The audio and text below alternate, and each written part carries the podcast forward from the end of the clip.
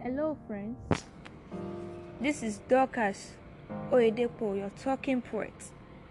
It's another beautiful and terrific Thursday. It is my prayer today that this day will bring you great and pleasant surprises in Jesus' name. Amen. More than this, a diamond is a pale blue and glimmering glass like stone made from minerals. A diamond comes from a species which I call the royal entity, and that makes it more superior to any other gemstone. But as precious as this stone is, it has flaws, and these flaws are the reasons for its uniqueness and originality. But guess what? I know of someone who is highly superior and of great value. Someone who is worth more than any gemstone.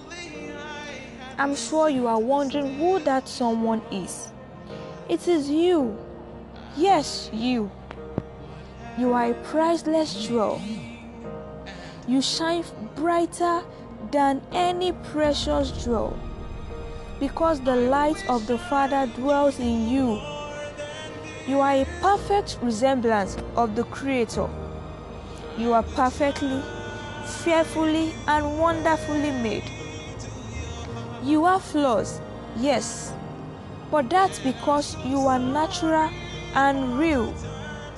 You may not appear perfect, but perfection dwells inside of you. Your price is far above diamond.